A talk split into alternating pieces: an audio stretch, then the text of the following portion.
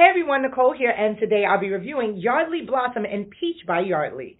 This fresh floral scent is a great, inexpensive option for spring and summer, especially for women who prefer more complicated floral perfumes. The most prominent note is that of cherry blossoms, which opens the scent alongside cassis, citrus, and pink pepper notes.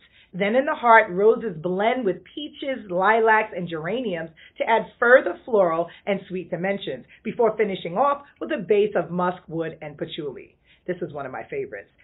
Well, that's all for today. I hope you enjoyed this review. Don't forget to follow FragranceX on Facebook, Instagram, Twitter, and Snapchat. And please subscribe to our YouTube channel.